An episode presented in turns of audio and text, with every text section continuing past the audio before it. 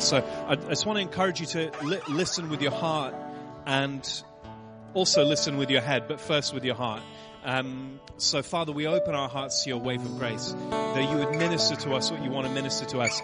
Um, it struck me that when uh, Chris sh- shared earlier about uh, the Father declaring um, the, Lord, the Lord is gracious and compassionate, it reminds me when Moses asked that asked the question, he said, "I want to see your glory."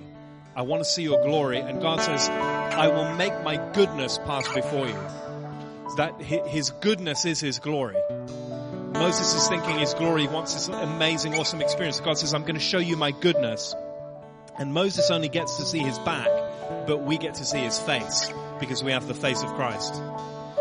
Wow. Thank you, Jesus. Um, here's the, this, that's my preface to what I just felt I got downloaded while we were worshipping there. Um, it's from, from Joshua. Um, rivers, rivers in the scripture do two things. Rivers supply life and they set boundaries. They supply life and they set boundaries. And sometimes they do two at the same time. Um, chapter 4, when all the people had crossed the Jordan, the Lord said to Joshua, now choose 12 men, one from each tribe.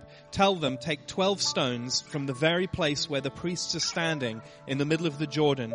Carry them out and pile them up at the place where you will camp tonight. So Joshua called the twelve men he had chosen, one from each of the tribes of Israel. He told them, go into the middle of the Jordan, in front of the ark of the Lord your God. Each of you must pick up one stone and carry it out on your shoulder.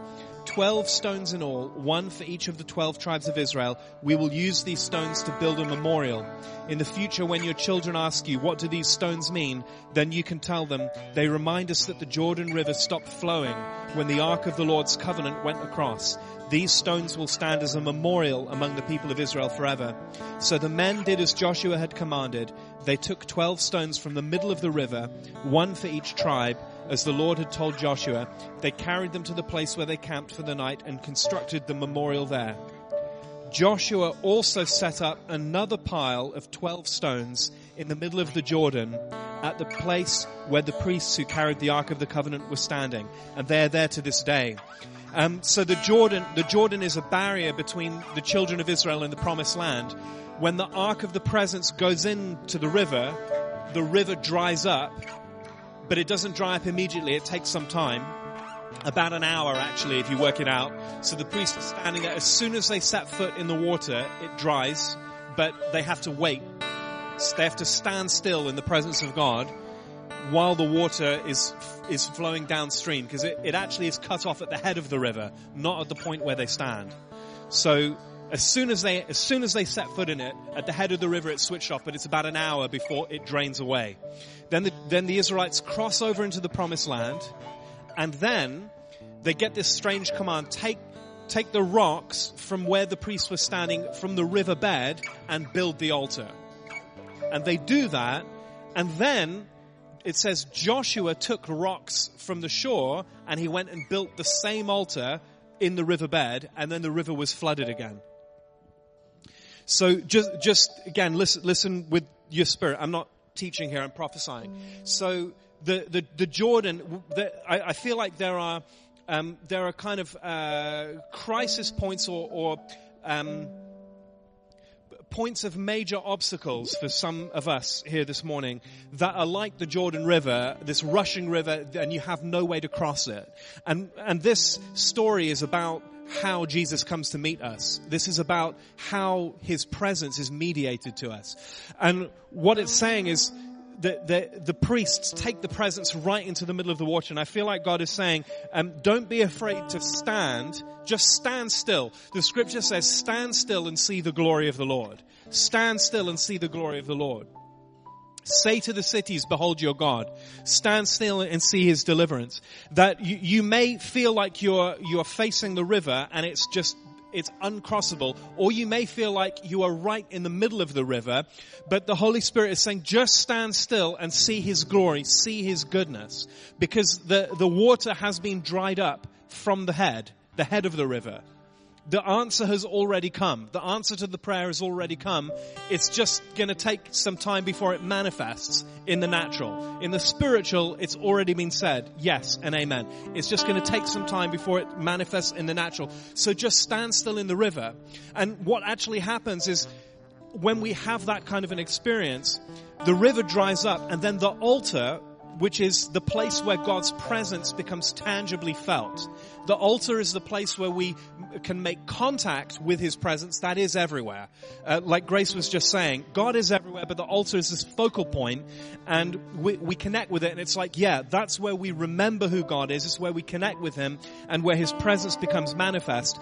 And actually what is, what builds the altar is the, the riverbed. So once the, the water has drained away, then the very stones that God chooses to build the river, uh, to build the altar, come from the dry land. So, in other words, the very place of contention, the very place where the obstacle is, the very place where the presence of God makes contact with the obstacle in our lives, that's the very thing that God uses to make the visible altar. So the altar that's on the shore, it's, it comes from the deep places inside us. When we're struggling with something that we have no solution to, where we have absolutely no way out, no natural way to solve it, that's exactly where He meets us. And that's the very place, that's the very bedrock of our souls that He uses to build the altar in the visible place. It's hidden. Only, only we can feel it. Only we can sense it and see it because it's deep inside us. But it's from the depths of those places that the visible altar is made. But then you get Joshua and Joshua is Jesus, right? Joshua means it's the same name, Joshua. So J- Joshua is the, uh, the whole book of Joshua is about how Jesus comes to meet us. So it says then Joshua, Jesus, he takes stones and he builds an altar in the very deep place right at the bottom of the river. And the river that became, the, the river that was an obstacle now gets reflooded, but when it gets reflooded, it's now become a source of life. So just, just listen, listen to me with your spirit. The river that was the obstacle, once we've encountered the presence of God in that place, that very river now becomes the river of life that very place that was the greatest obstacle, the greatest uh, insurmountable point of defeat, that's the very place where the presence of God sets up residence. That's the very place where Jesus himself builds an altar. He builds an altar in the very, the very deep part of your being. And that looks unique to every single one of us. It, whatever you're going through or have been through, there are these moments where an altar is built by Jesus in the very bedrock of your soul and then it is flooded with His presence. Suddenly the, the, the obstacles, the trials, the challenges, the, the, the sufferings and the difficulties, those very things that had seemed to be the, the, the most problematic, they are now the things that come most alive in the presence of God. And then there are two altars. There's the visible one on the shore that other people can make contact with. But the thing that energizes that altar and makes it sacred, that makes it a sacrament uh, in which people can actually contact the presence of God in your life, in your words, in your testimony, in your prayers, in your encouragement, in your gift, that place that's visible that others can come around, it works because it, it's mirrored and it's conjoined with the altar that Jesus has built at the very depth of your soul when it was dry land, when it was an insurmountable problem. Now it has been flooded by the presence. And the river that was a boundary, the river that was an obstacle, has now become a river that's a river of life. Jesus, I pray right now, Holy Spirit, that you enable us, you, you make these things real and make them known to us in ways that only you can. It's not, it's not an intellectual thing. This is you, Holy Spirit, turning the lights on. Where, I, I just feel it. There's, there's people in the room. You know that you're facing that kind of an obstacle. You know that you're facing it or you know that you're in it and inside you something's firing off. It's like the, the, like the spark plug is firing and you're like, yes, yes, yes, okay, in my, in my heart I, I'm, I'm getting something that this is for me. I don't quite understand it in my head. You know, that's how revelation works. It's downloaded into your spirit. You're going to take years to figure it out in your head. So don't lead with your head. Lead with your heart. If you lead with your head, you're going to get tied up in circles. So lead, lead with the heart. Yes, Holy Spirit.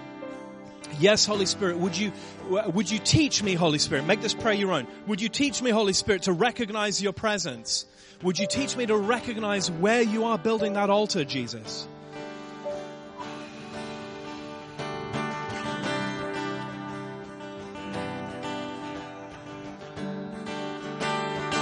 And I want to speak hope to you because where that thing seems like it's an insurmountable obstacle right now, in the future, this is going to be the very place of the greatest manifestation of glory, which is the goodness of God.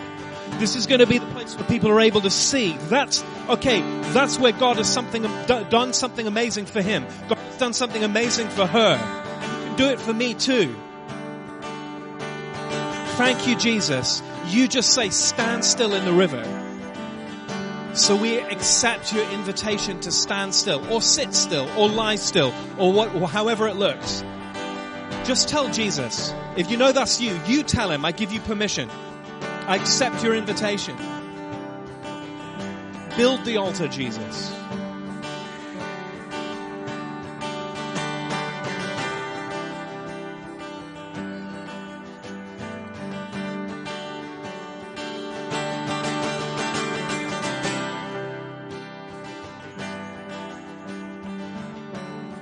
The scripture says, because of the love of God, we are not consumed.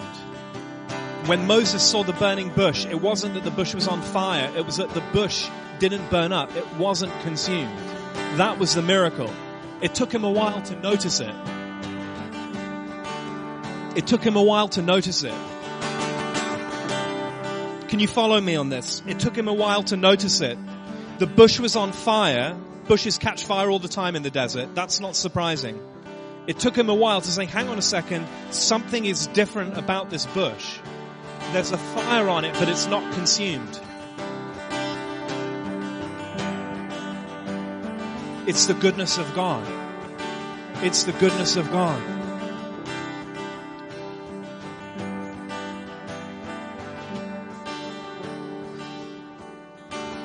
Holy Spirit, would you give us eyes to recognize where your fire is? That the whole of creation, the whole of our lives are a burning bush, alight and alive with the flame of the love of God. And because it's your love, we're not consumed.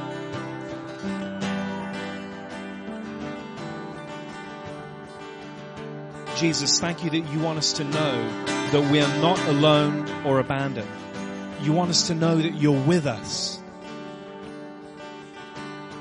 Moses says to the Father, how will I know that you're with me?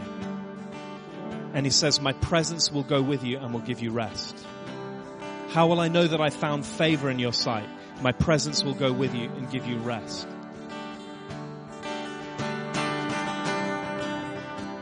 So Father God, in Jesus name, we release, we release, we release the rest of God into this room.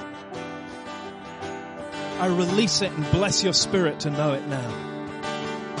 In Jesus' name.